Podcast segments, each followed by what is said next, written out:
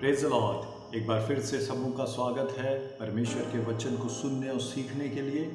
एक बहुत ही दिलचस्प, खूबसूरत आयत है जो डेनियल कोट करता है। डेनियल की पुस्तक, उसका दूसरा अध्याय, उसकी इक्कीसवीं आयत में लिखा है, समय और ऋतुओं को वही बदलता है, राजाओं का अस्त और उदय भी वही करता है।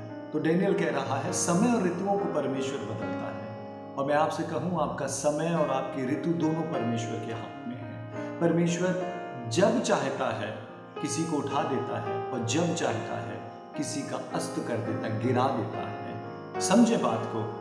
बहुत सारे लोग कहते हैं, मेरा समय अच्छा नहीं चल रहा है। मैं ऐसे विश्वास नहीं करता हूँ। मैं उन सबों से कहना चाहता हूँ, यदि आप ऐसा सोचते हैं, मेरा समय खराब है, मेरे, मेरा समय अच्छा नहीं चल रहा है तो मैं आपसे कहना चाहता हूँ, आपका समय खराब नहीं है।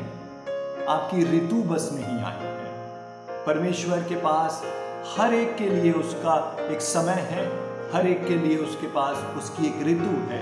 यही तो सब उपदेशक का लेखक कहता है। वो कहता है कि सब चीज़ों का समय है, सब चीज़ों का समय निर्धारित है। रोने का समय और हंसने का समय, इस दुनिया में आने का समय और दुनिया से कूच करने का समय। मैं आपसे कहूँ, यदि आप निराशा में हैं, हताश हैं, असफल हुए हैं तो आप ये ना सोचें मेरा समय खराब है। बस वेट करें, आपकी ऋतु आना बाकी है।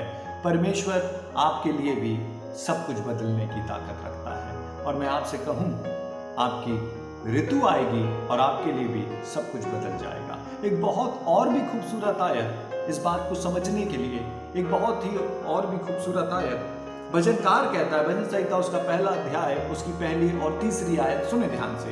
क्या ही धन्य वह पुरुष जो दुष्टों की युक्ति पर नहीं चलता और न पापियों के मार्ग में खड़ा होता और न ठट्टा करने वालों की मंडली में बैठता है। तो बाइबल एक तरफ़ एक व्यक्ति के विषय में बता रही है कि क्या ही धन्य है वह पुरुष किसकी तरफ़ से? परमेश्वर की तरफ़ से।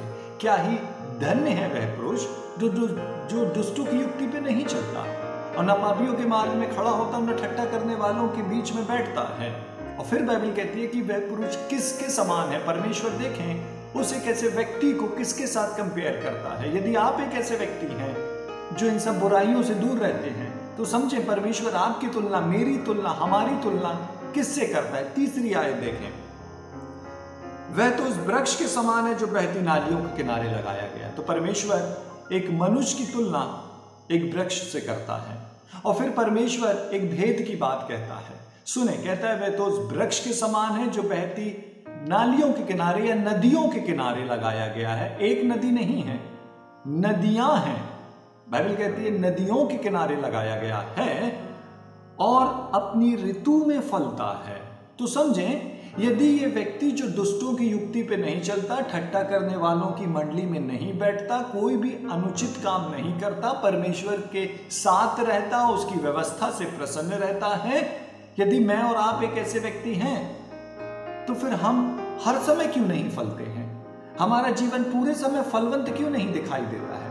लेकिन परमेश्वर कहता है कि वह उस वृक्ष के समान है जो बहती नालियों के किनारे लगाया गया है। ये एक ऐसा व्यक्ति है जो बहती नालियों, नदियों के किनारे भी लगा है, लेकिन फिर भी अपनी ही ऋतु में क्यों फलता है? तो समझें, एक ऐसा व्यक्ति जो परमेश्वर का भय मानता है, उसकी आज्ञाओं को फॉलो करता है, उसके लिए भी परमेश्वर के पास एक निर्धारित ऋतु है।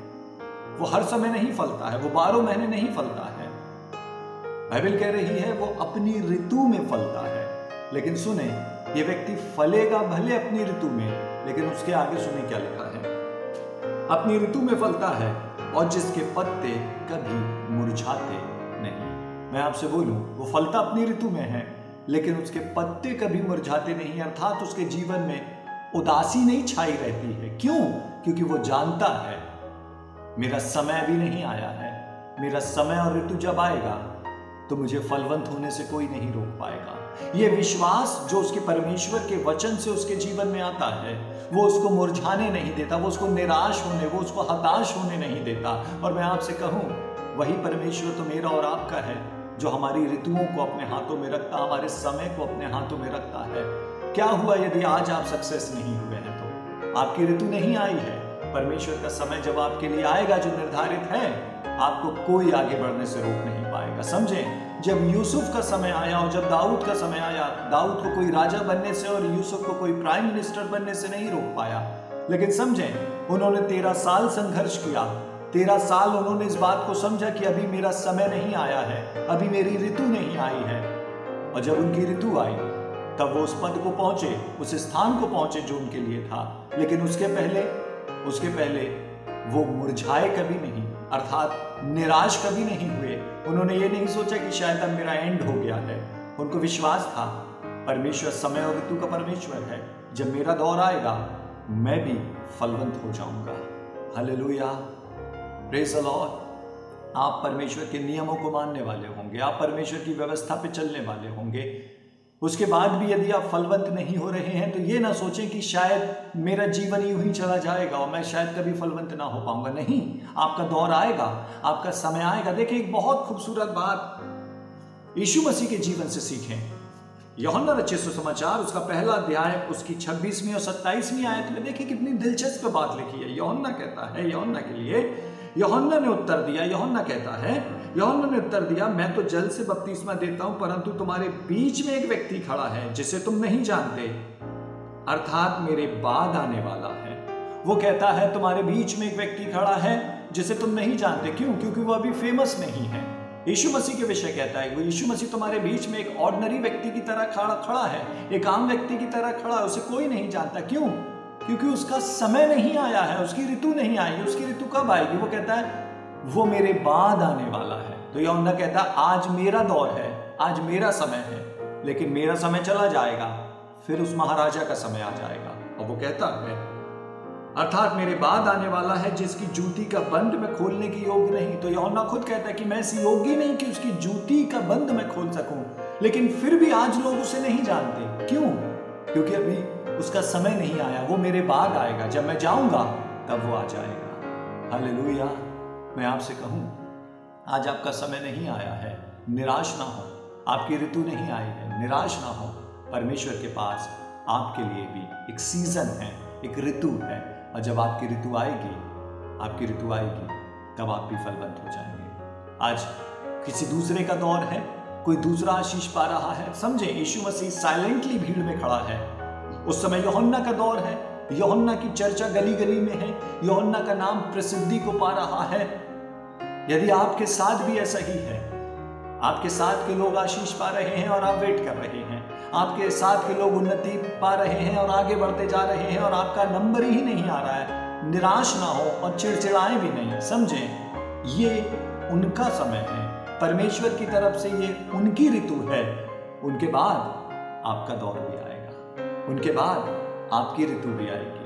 उनके बाद आपका समय भी आएगा। बहुत सारे लोग प्रार्थना कर रहे हैं आपके साथ और उनकी प्रार्थना के उत्तर आ रहे हैं, आपके नहीं आए, निराश ना हो। आपका समय आएगा, आपका उत्तर भी आएगा। और जब आपका उत्तर आएगा, आपको भी परमेश्वर फलवंत करेगा। क्यों? क्योंकि समय और ऋतु उसी के हाथ में है।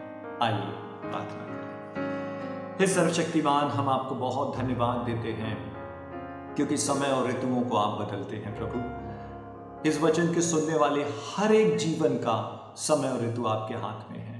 इस वचन को सुनने वाले हर एक प्राणी का जीवन उसका परिवार आपके हाथ में है। उनके लिए सारे समय को आपने नियुक्त कर रखा है और जब उनका समय आए, आप उनको उनके समय के लिए प्रिपेयर करें, उनको निराशाओं में जाने से बचाएँ, हताश होने से बचाएँ, आप उनको दृढ़ करें, आपको खोजते रहने की आशीष दें। आपकी बांट चुनने की आशीष दे कि जब आपका समय आए, वो भी आपके नाम से, आपके द्वारा, आपके लिए फलवंत हो सके, क्योंकि समय और ऋतु आपके हाथ में है। धन्यवाद यीशु मसीह के नाम में। आमीन। परमेश्वर आपको बहुत आशीष दे।